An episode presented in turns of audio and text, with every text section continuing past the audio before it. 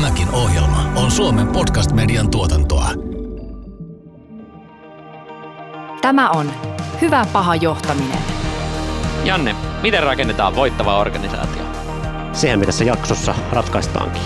Mua ainakin kiinnostaisi kuulla vierailla, että miten rakennetaan voittava yrityskulttuuri. Hyvä paha johtaminen podcastissa käsitellään ihmisten johtamisen haasteita ja mahdollisuuksia. Menestyminen muuttuvassa maailmassa ja uusien mahdollisuuksien hyödyntäminen edellyttävät työyhteisöltä oikeanlaista johtamista. Podcast tarjoaa sinulle uutta ymmärrystä ja konkreettisia työkaluja hyvään ihmisten johtamiseen. Se antaa myös vinkkejä sinulle, joka haluat kehittää itsesi johtamista. Juontajina toimivat johtamiseen erikoistuneen Eduko-valmennustalon yrittäjä ja The Kemp Blanchard Companiesin partneri Janne Annunen sekä organisaatiopsykologi, tutkija ja tietokirjailija Jaakko Sahimaa. Panu, sä oot Suomen johtavia yrityskulttuurin asiantuntijoita. Oot ollut perustamassa Suomen ensimmäistä yrityskulttuurimuotoilutoimisto Leidenschaftia sekä työntekijäymmärrykseen keskittyvä The Significant Companyaa. Sun Yrityskulttuuri on kuningas kirja julkaistiin alkuvuonna 2019. Kerro Panu meille, että miksi yrityskulttuuri on kuningas? Yrityskulttuuri on kuningas sen takia, että kaikki organisaatiot menestyy ihmisten kautta ja se kulttuuri on se tapa ohjaa ja johtaa niitä ihmisiä toimimaan oikein. Siksi se on kuningas. Sami, olet MLPn toimitusjohtaja. Sun missio on auttaa organisaatiota kasvattamaan kypsiä johtajia aitoa tiimitoimintaa. Miksi aito tiimitoiminta on niin harvinaista? No, se on tietysti pitkä kysymys, miksi se on niin harvinaista, mutta sieltä voi varmaan muutaman yksittäisen pointin nostaa esiin. Esimerkiksi nyt sen, että, että se edellyttää äärestä vahvaa henkilökohtaisuutta ja rehellisyyttä ja avoimuutta. Ja, ja nämä kaikki yhdessä on sen tyyppinen kombinaatio tai koktaili, jota niin kuin harvemmin tapaa.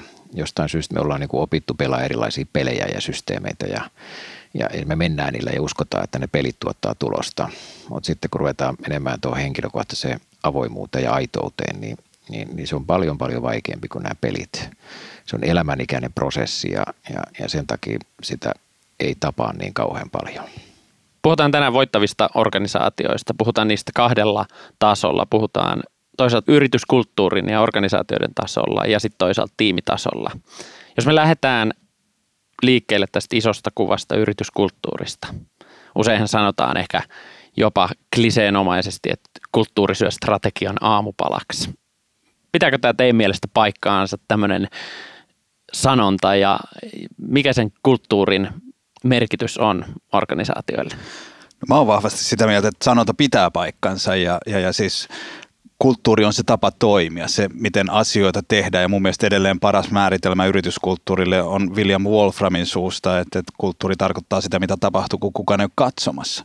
Niin jos me toi hyväksytään se, että me saadaan ikään kuin ihmiset toimimaan oikein ja tekee niitä oikeita asioita, niin, niin silloinhan sen kulttuurin ikään kuin tapa, että ne ihmiset osaa tehdä oikeita asioita ja ne haluaa tehdä niitä oikeita asioita, niin se määrittää sen, että voiko se strategia onnistua. Että jos ne ihmiset haluaa tehdä ilman valvontaa tai ohjaamista jotain ihan muuta kuin se strategia on, niin eihän strategia on vaan silloin sanoja paperilla.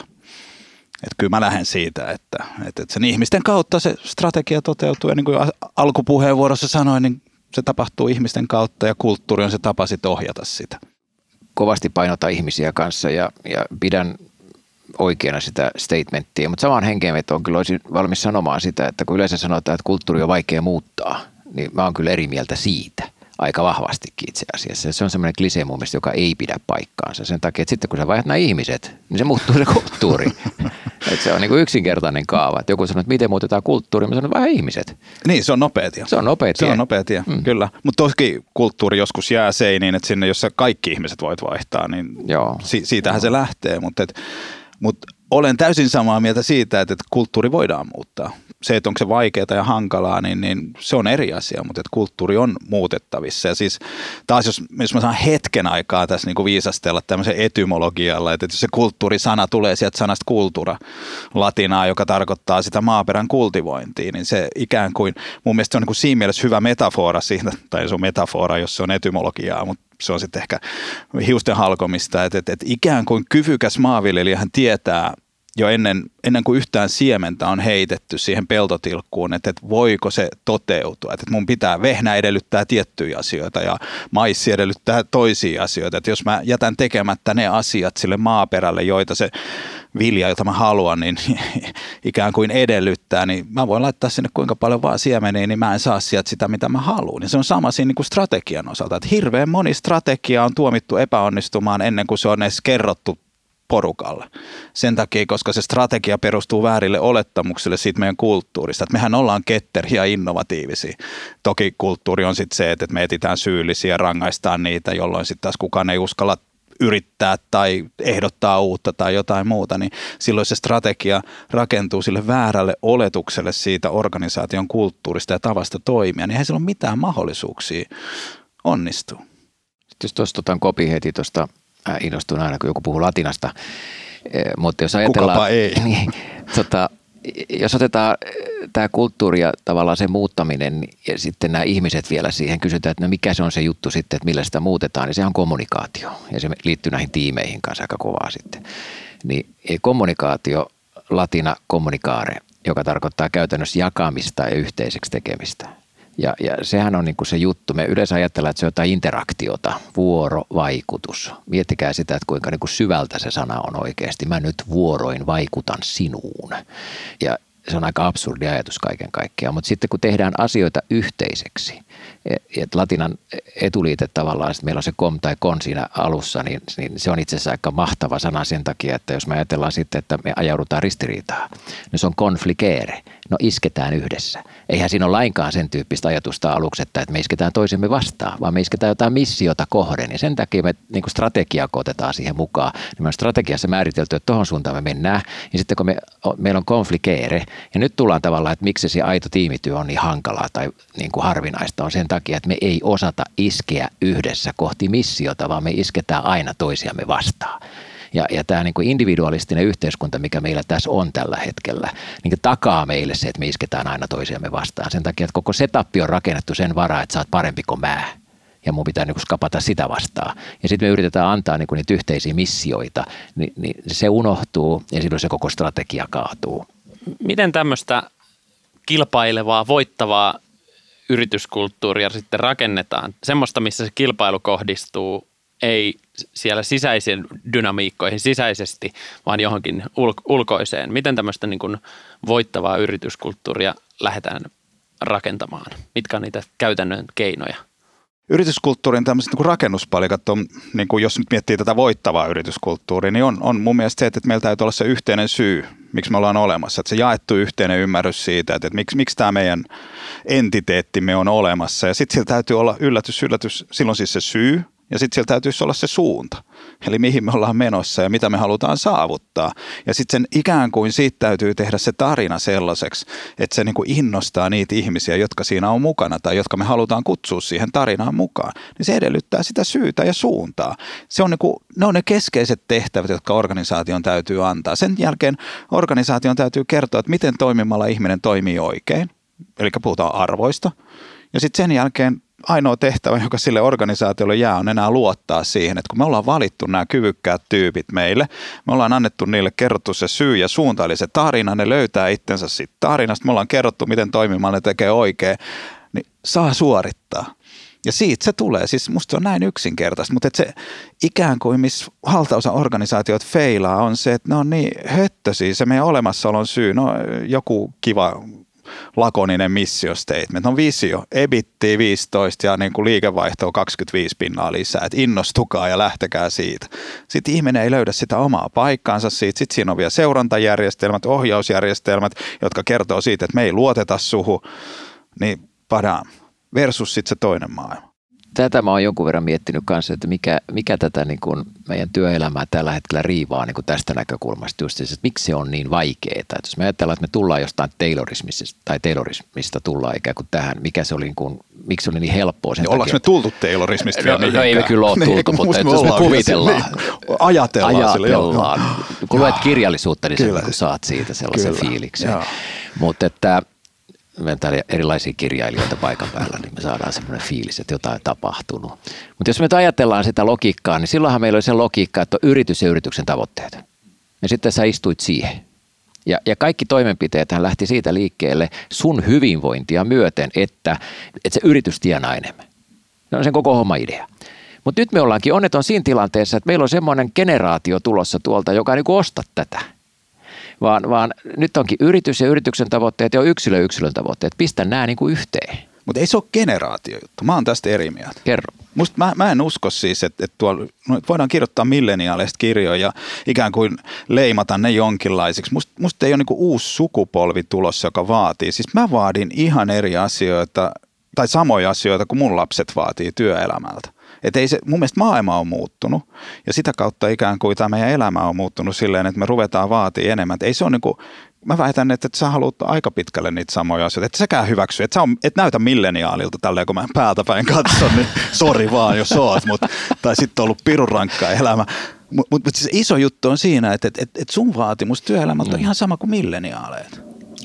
On se varmaan niin kuin iso kuva on just tollain, enkä käy sitä kiistämään 60-lukulaisena. mutta tota, mutta jos nyt ajattelee sitä settiä, niin siinä on joka tapauksessa niin kuin valtava ristiriita. Se on ja totta. siinä on, tota, se, si, siinä on se iso haaste meillä, että miten me saadaan niin kuin näille, joilla on oman elämän agenda, niin miten me saadaan liitettyä ne ikään kuin sitten siihen isoon agendaan, joka on se yrityksen agenda. Ja, ja nythän meillä on kaiken näköisiä, on niin kuin jollain lailla hellyttävää lukea tämän ajan bisneskirjallisuutta, kun me ollaan löydetty sellainen niin kuin tutkimuksessa semmoinen totuus, että, että jos sulla on myötätuntoinen, myötätuntoinen niin kuin johtajuuskulttuuri, niin se sitouttaa. Näin, eikö se jännä? Oh, aivan mielettömän hieno. Se kuulemma sitouttaa. Että, välittävä ihminen. Välittävä ihminen joo, sitouttaa. Se, joo, jännä. Että sillä niin kuin, että mä mietin, että vau, että nyt on tähän tultu, että mikä on seuraava setti suuri löydö. Et suunta saa aikaan liikettä. Joo. Aa, kappas. Kato, joo. joo Eikö se jännä? Hei, voisi kirjoittaa kirjaa. Siitä voi kirjoittaa kirjaa. Et sillä, sen takia mä oon niin miettinyt, että mikä ihme se on se juttu. Ja siinä, siitä tullaan tavallaan siihen, niin kuin, että miksi se on niin harvinaista, kun sä kysyit, että miksi se on niin harvinaista se, se oikea niin kuin aito tiimityöskentely. Se johtuu, tai tiimi, tai tämmöinen näin. Silloin kun me ruvetaan puhua oikeasti luottamuksesta, haavoittuvuuteen perustuvasta luottamuksesta, siis siitä, että mä oon niin avoin, auki tässä näin, niin kuka uskaltaa olla tässä avoin ja auki? On niin se, se kysymys. Saanko mä palata vielä? Joo. Tuossa oli vaan tästä tarinasta, ihmisten, ihmisten tarinasta ja organisaatioiden tarinasta. Nyt me ihmetellään, miksi ihmiset kipuilee näissä työpaikoissa ja muutoin. On siis, siis mun mielestä organisaatiolla pitää olla tarina – Totta kai, eihän se muuten ole. Ja se, että se ikään kuin, se ongelma on siinä, että ne tarinat on ollut vaan niin tylsiä, mitään sanomattomia ja muutoin, että ihminen ei ole voinut tehdä sitä valintaa, että missä tarinassa mä oon. Ja sitten se menee mihin tahansa. Että sitten mä oon jossain he, tuon niin lasitötterös kehä kolmosen varrella ja teen jotain. Ja sitten jos mä vaihdan työpaikkaa, niin mä vaihdan vaan naapurilasitötterön tekee vähän niin kuin sitä samaa. Ja tarinat ei ole millään tavalla innostavia tai inspiroivia tai mä en voi löytää sieltä itseäni. Kun se ajatushan voisi olla siinä, että, mä, että kun mä tiedän se, mikä se mun tarinani on, niin sitten mä haen sellaisen tarinan, jota mä haluan olla tekemässä, johon mä haluan kiinnittyä. Mutta kun helvetti, kun sä luet noita näköalapaikkaa jossain bla bla bla ja ne on ihan yhtä tylsiä ja ihan samanlaisia, niin nyt me tarvittaisiin niinku sellaisia varustelekoja helvetti enemmän, jotka niinku saa jotain fiilistä, että tos mä haluan olla mukana, total world domination, niin mä lähden sinne.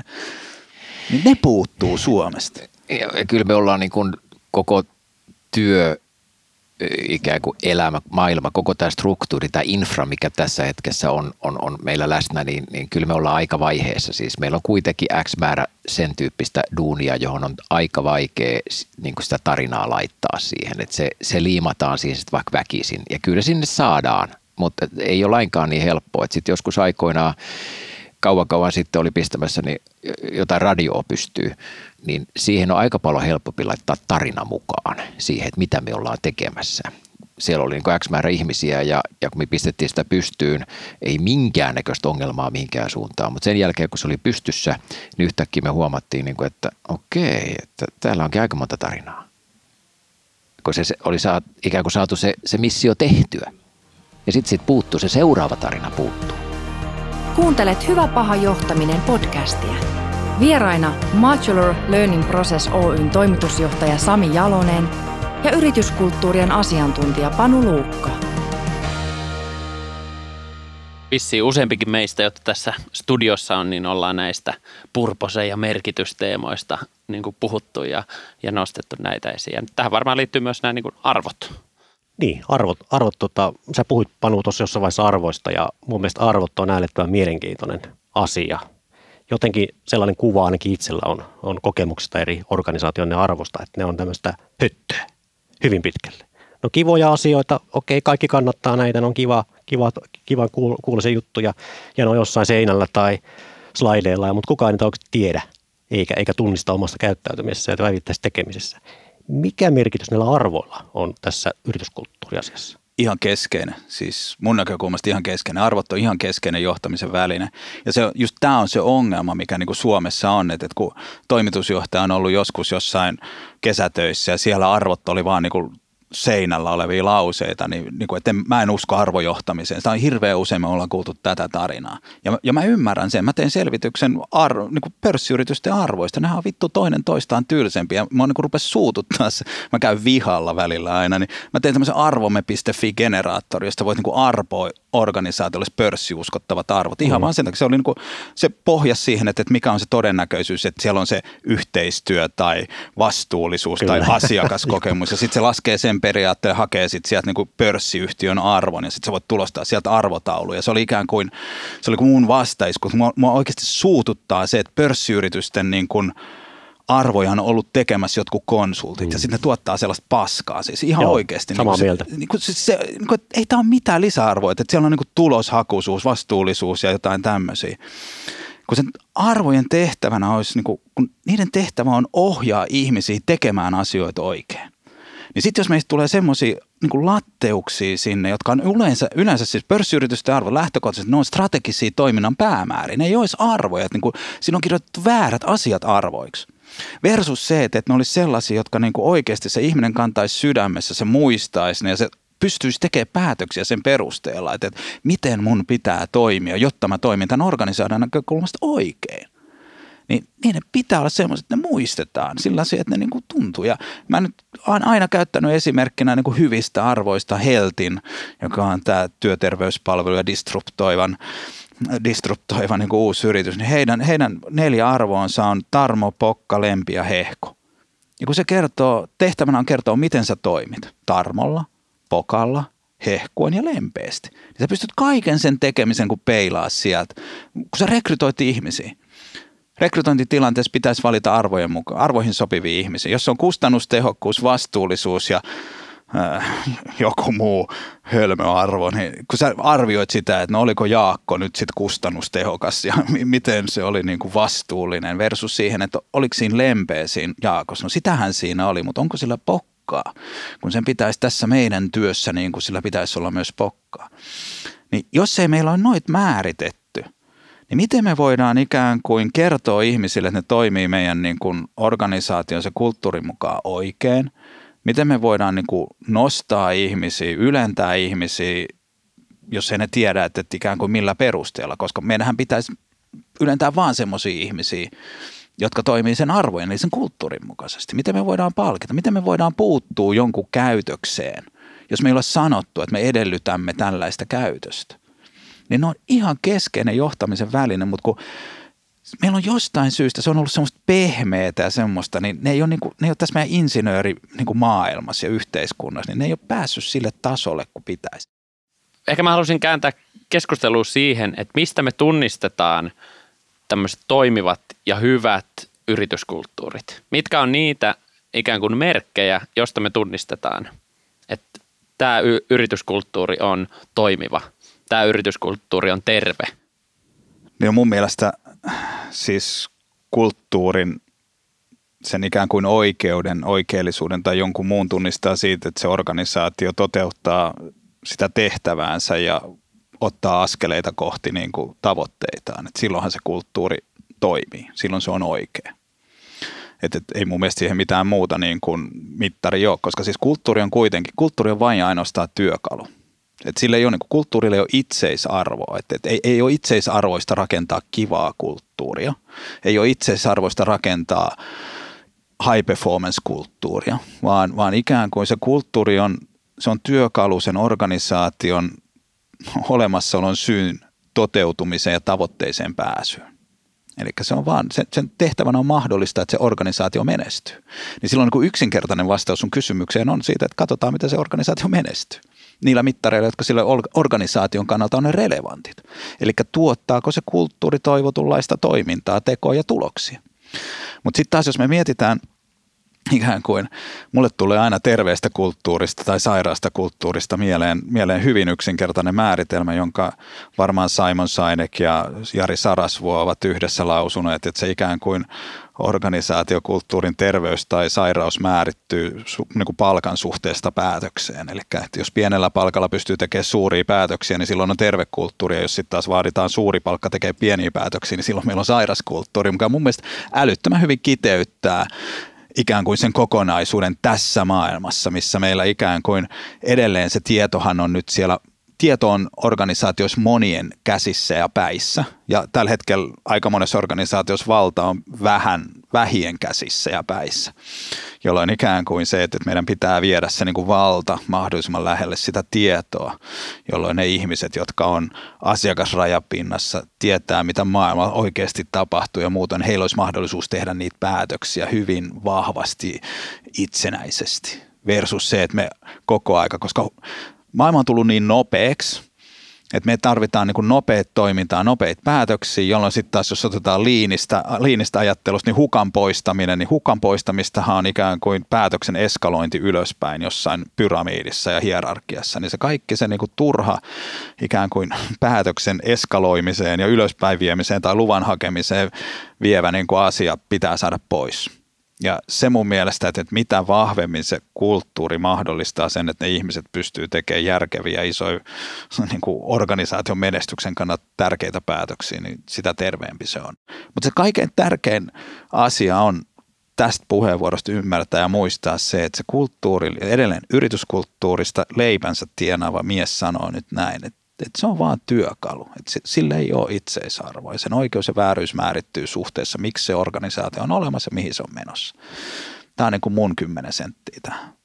Joitakin semmoisia ehkä nostoja sieltä tavallaan, mitä itse pohdin tuossa, että kuka määrittää, mikä on terve ja mikä on sairaskulttuuri. Kuka se sanoo? Että jos me otetaan siihen erilaisia konteksteja, niin okei, no Collins joskus kirjoitti hyvässä paras hyvästä paras muistaakseen siinä oli yksi, yksi tämmöinen tutkimushanke hänellä, missä oli arvoista justiinsa ja hänen mielestään jossain organisaatiossa oli niin kuin huonot arvot ja se menestyi. Ja, ja hän ei halunnut niin kuin uskoa sitä, että, että huonoilla arvoilla että voidaan hyväksyä se, että voi ne menestyä sitten, mutta hänen oli pakko myöntää se sitten, että arvot kuin arvot, kunhan siellä on arvot. Et siinä mielessä niin jollekin, kun ihmiset on niin erilaisia, että jollekin meistä – joku tietty kulttuuri vaan ei sovi. Ja, ja se tekee niin kuin mulle hallaa se kulttuuri. Jos mä siinä viihdyn siinä yrityksessä liian kauan, niin se tuhoaa mut. Sen takia, että mun, mun niin kuin persona ei niin kuin ole sen tyyppinen, että mä sopisin sinne.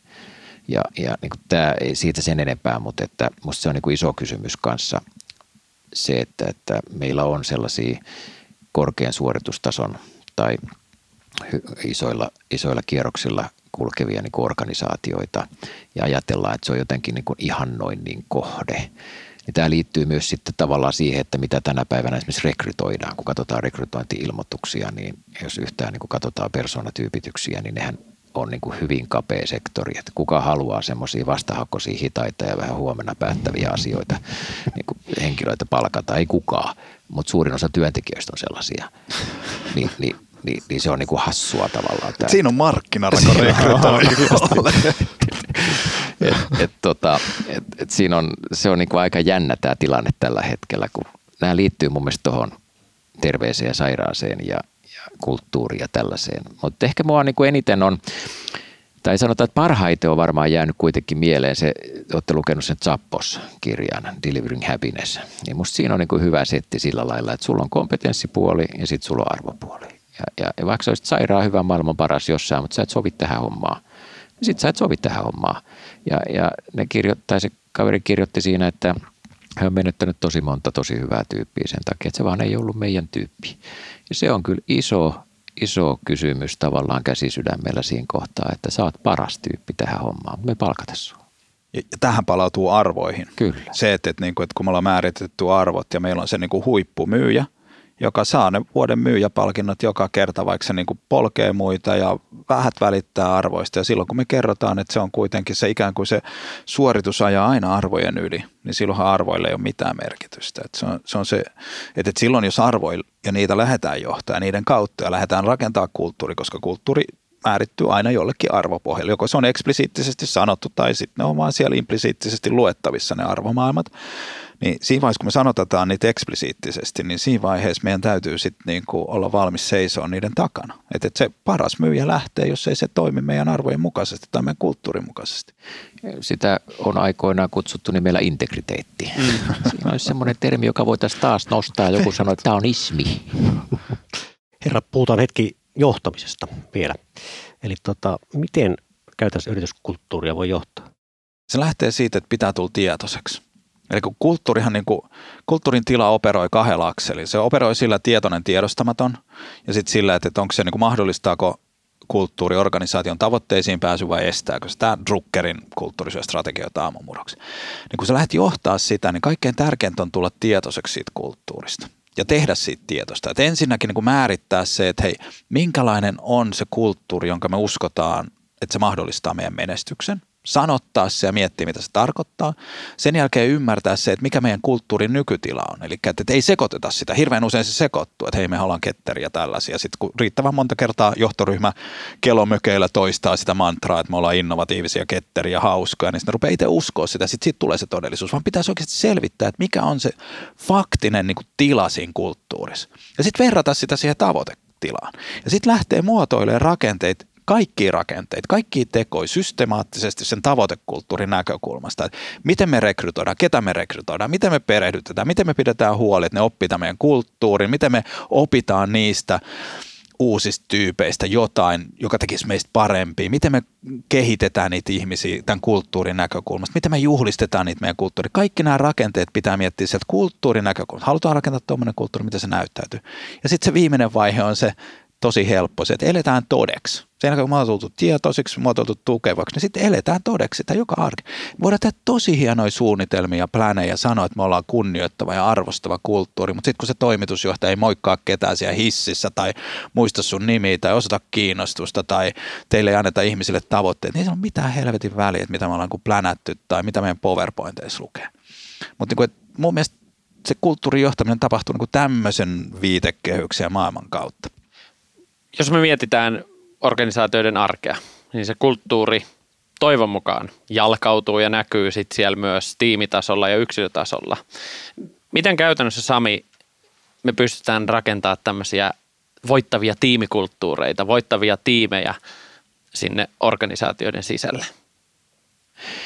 Tuosta on helppo jatkaa tuosta Panun eletään todeksi ajatuksesta sen takia, että, että, että se rakentaminen liittyy juurikin siihen mutta se on yleensä se, mihin se sitten jätetään, että sitä ei tehdä. Että me niinku tiedostetaan, tunnistetaan, toimitaan tai yritetään toimia, mutta sitten meiltä puuttuu jotain. Ja mikä se puuttuu on tavallaan se, että yksilöt rupeaa sitten ikään kuin tekee sitä jokainen niinku tahollaan. Ja, ja, ja kun kulttuuri on, e, jos se niinku juontaa juurensa sinne niinku akraariin tai peltoon, niin eihän se ole niin yksilöjuttu. Sehän on niin me, sehän on tämä koko yhteisö. Ja, ja jos me katsotaan palataan näihin latinan sanoihin. Yes. Otetaan luottamus, otetaan, niin, niin käytetäänkin siinä niin kuin äh, confidence-sanaa, eli, eli confidere. Mitä on confidere? Se on uskotaan yhdessä. Niin se on aivan eri merkitys tavallaan sillä, kun, kun tavallaan niin kuin luottamus normaalisti ymmärrettynä. Että me niin kuin uskotaan yhdessä. Onko meillä keskinäinen usko? Aletaan mennä aika, aika diippiin, mutta että jos sä haluat jotain muuttaa, niin sulla pitää olla joku jotain niin kuin yhdessä. Ja, ja, ja sitten tulee commitmentti, committere, mikä tarkoittaa käytännössä, että lähetetään yhdessä jotain eteenpäin. Joka on niin kuin aivan mieletön niin kuin näkemys siitä, että kun me sitoudutaan johonkin, me laitetaan niin kuin yhdessä se asia menemään eteenpäin. Ja e, miten näitä siis tehdään, miten sitä rakennetaan sitä huipputiimiä sitten, niin, niin se tehdään yhdessä. Ja sieltä poistetaan kaikki sellaiset esteet, mitkä estää sitä, että sitä ei voisi yhdessä tehdä. Eli se lähtee sieltä luottamuksen rakentamisesta. Joko sitä on tai sitä ei ole. Se on hyvin yksinkertainen. Se on aika binäärinen. Se on, se on, se on niin kuin kaiken lähtökohta. Ja suomen kielessä luottamus on hauska sana kanssa. Mun täytyy tulla sun luo ja sun täytyy tulla mun luo, jotta sitä luottamusta rupeaa syntyä. Jos en mä tuu sun luo, jos en mä ikään kuin minä minuna tällaisena tule sun luo, niin, niin mikä niin kuin ajatus tavallaan niin kuin on sellainen, että sä pystyisit luottaa minuun? Et, et Sitten riisutaan fasadit ja otetaan kaikki pelleilyt pois ja systeemit ja katsotaan, että oikeasti ruvetaan rakentamaan. Se menee oma aikansa. Ja, ja tänään just juttelin yhden meidän verkostoon kuuluvan valmentajan kanssa ja hänellä oli 30 henkeä ja kolme ja puoli tuntia aikaa niiden kanssa tehdä hommia. No, onnea vaan. Joo, siinä valmista Onhan tulee. siinä valmista tulee kolme ja puoli tuntia. Tehdäänkö tämä luottamus muuten? Meillä on kolme ja puoli tuntia aikaa. Mutta mihin se loppuaika käytetään? En tiedä, kyllä todennäköisesti tunnissa jo saadaan aikaiseksi se. Se on simppeli, maailman yksinkertaisin juttu. Me katsotaan, katsotaan tota vastasyntynyttä vauvaa lasta. Ja, ja mikä se on se juttu siinä niin kun sen lapsen ja sen äidin välillä on, on, on katse. Ja, ja kun lähdetään hakemaan tavallaan sitä yhteyttä ja se syntyy siihen, ja siihen syntyy niin kuin valtava luottamus. Se menee eteenpäin, mennään vähän aikaa eteenpäin. Sun, sun tota, poika istuu tai seisoo pienen leikkimökin katolla, sä oot siellä alhaalla, siellä on lunta ja turvallista ja niin poispäin. Sä sanot silleen, että hyppää, mä otan sut kiinni. Hyppää, mä otan sut kiinni ja se hyppää. Miksi? Koska se luottaa sinuun. Ja sitten kun sä mietit tavallaan sitä kontekstia työelämässä ja, ja sä esimiehenä sanot alaselle, niin kuin, että luota minuun. Luota minuun. Tämä tapahtuu. Niin luotatko sä siihen? Että jos et sä luota siihen, niin, niin miten sä voit niinku rakentaa minkäännäköistä kulttuuria mihinkään suuntaan sen jälkeen. Se, sun täytyy ensin unohtaa ihan kaikki muut ja lähteä niinku sen porukan kanssa kysymään, että, että onko meillä oikeasti pohja kunnossa, perusta kunnossa. Sitten kun perusta on kunnossa, niin sen päälle voidaan rakentaa mitä tahansa. Tuosta luottamuksesta, jos mä saan vielä jatkaa nopeasti, on se, että, että, että niin kuin se mitä me ollaan havaittu ja, ja varmaan kaikki me olemme havainneet on se, että luottamus on siitä jännä asia, että, että, että se luottamus rakentuu luottamuksen päälle. Että miten sä voit vaatia jotakuta luottamaan muhun, jos mä osoitan kaikella toiminnalla, että mä en luota suhun. Ja tässä ikään kuin yrityskulttuurit ja monet johtajat menee, vih- niin, niin menee homma vihkoon. Ne vaatii ihmisiltä luottamusta, mutta ne osoittaa kaikilla teoilla, että mä en luota suhun. Että et, saat mennä etätöihin, kun raportoit tai anot etukäteen ja saat tehdä sitä tätä, mutta muistat toimittaa nämä ja nämä ja nämä. Et me määrätään ja ikään kuin valvotaan ihmisiä sieltä koko ajan, jolloin me niin kuin implisiittisesti tai melkein eksplisiittisesti kerrotaan, että mä en luota suhun. Niin miten sä voit vaatia luottamusta niin kuin toiselta, jos se toinen aisti, että, että toi ei luota muuhun. Että, että se, on niin kuin, se on tosi vahva kaksisuuntainen. Meinasin sanoa vuorovaikutus, mutta en sano, koska se on nyt bännätty se sana. Hyvästä syystä. Tämä on Hyvä paha johtaminen. Vieraina Modular Learning Process Oyn toimitusjohtaja Sami Jalonen ja yrityskulttuurien asiantuntija Panu Luukka.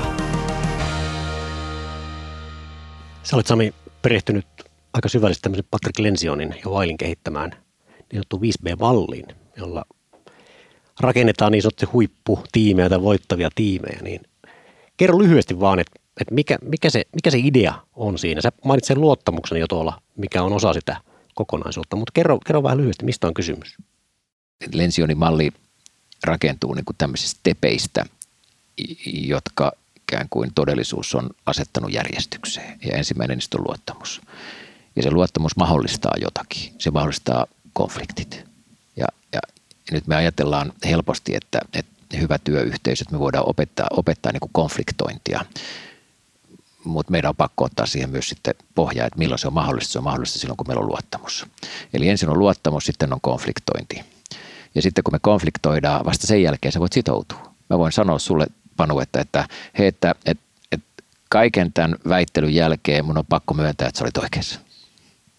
Ja, ja kun sä oot oikeassa, niin, niin mennään sillä.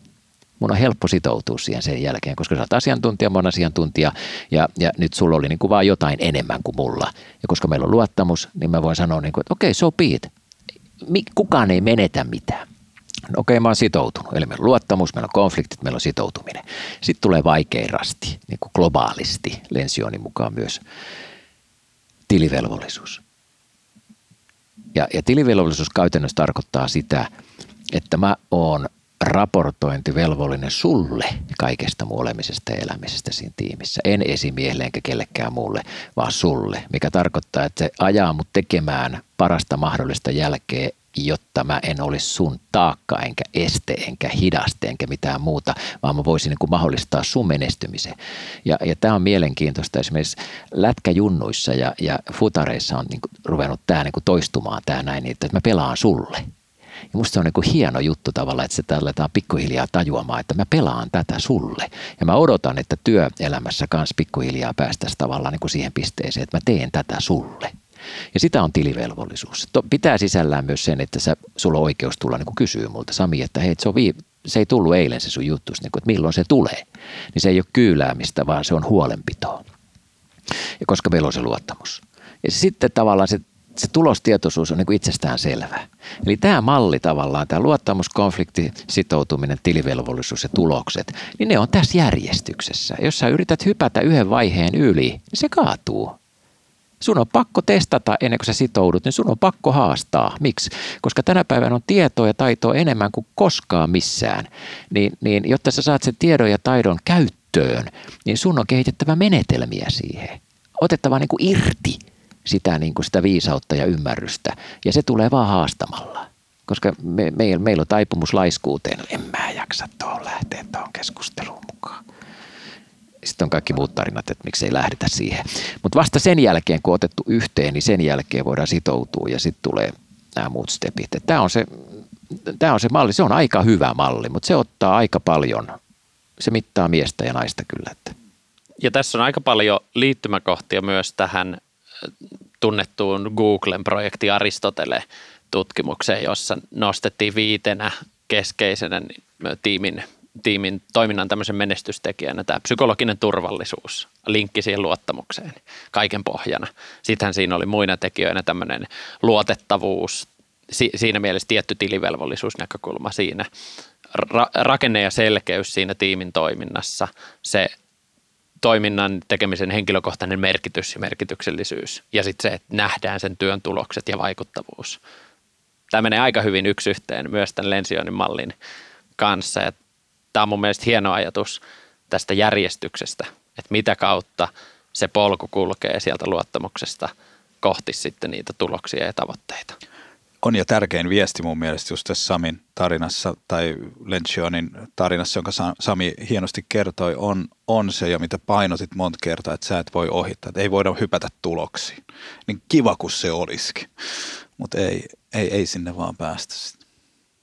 Hyvät herrat, otetaan loppuun vielä semmoinen ne tärkeimmät pointit tästä keskustelusta. Mitä te haluatte, että meidän kuulijat, johtajat, esihenkilöt, esimiehet haluaa, haluaa ottaa tästä opikseen? Mitkä on tärkeimmät asiat? Jos mä nyt aloitan tämän rupeamaan. Anna mennä. Ja otan vähän ehkä erikoislaatuisia tulee heti mieleen, tuota, että ne ei olekaan tätä samaa tavalla niin kuin genreä, missä me ollaan nyt puhuttu, vaan, vaan mä sanoisin, niin kuin, että kun olet kuunnellut tätä settiä niin, ja, ja tapaat seuraavan tiimiläisen, niin kysy siltä oikeasti käsisydämellä, että mitä sulle kuuluu. Että se lähtee siitä liikkeelle, että sä oot oikeasti kiinnostunut, etkä jaa paskaa. ja tuon päälle vain. Ei, ei, siis se on niin helvetin yksinkertaista. Siis, siis edelleen tämä, niin kuin, mä en nyt kiteytä, mutta mä vaan jatkan tuohon. Musta on niin klassinen, upea esimerkki tästä Newcastlein yliopistossa. Mä en nyt muista tutkijoiden nimeä, tekevää, tekevää niin kuin tutkimusta siitä, että, että lehmät jaetaan kahteen ryhmään. Toisille annetaan nimiä, niitä puhutellaan nimellä ja niille keskustellaan. Ja toisille ei anneta nimeä, niille ei sanota mitään, kun niitä käydään lypsämässä ja siivoamassa ja putsaamassa. Niin tämä, jolla on niin kuin siis porukka, jolla on nimiä, jolle puhutaan, joista ollaan kiinnostuneet, niin lypsää systemaattisesti pitkäaikaisesti 4 prosenttia enemmän maitoa, niin jokainen niin kuin tuotantotalousihminen ymmärtää, että orgaanisen tuotantolaitoksen niin kuin 4 prosentin parannus on huomattava. En mä niin kuin voi lisätä tuohon mitään muuta kuin No mä sanon sen, se minkä mä haluan sanoa on koko ajan, että kulttuuri on työkalu, se on väline. Että et se muistetaan, että se ei ole jotain niin kuin ylimääräistä hömppää, jota pitää tehdä, vaan se on, se on väline, joka mahdollistaa sun organisaation menestyksen. Ja sitten jos me lähdetään miettimään, että minkälaisin tekoina se oikeasti näyttäytyy arjessa, jotta tapahtuu niitä ihmeitä, niin tehdään juuri tämä. Otetaan roolit pois, otetaan niin kuin valtasuhteet pois, kohdataan ihmisinä ja kysytään just se, mitä kuuluu ja mikä on vielä tärkeämpää, kuunnellaan, mitä se henkilö sitten sulle vastaa. Tässä on aika hieno yhtymäkohta myös tämmöisen itse, itse kun on niin kuin tutkinut ja, ja tiivistänyt tämmöistä merkityksellisyyden johtamisen näkökulmaa. Ja me ollaan luotu tämmöinen viiden V-malli. Välitä, varusta, valtuuta, viesti ja viitoita. Ja jotenkin tämän keskustelun pohjalta, mitä me ollaan tässä keskusteltu, niin jotenkin linkittyy aika vahvasti myös näihin, näihin asioihin. Et ne lähtee kumminkin se hyvä voittavan tiimin, voittavan yrityskulttuurin rakentaminen aika perusasioista liikkeelle. Ihan perusasioista. Hienoa, suoraa, dramaattista keskustelua. Kiitoksia herrat. Iso Kiitos. kiitos. Iso kiitos.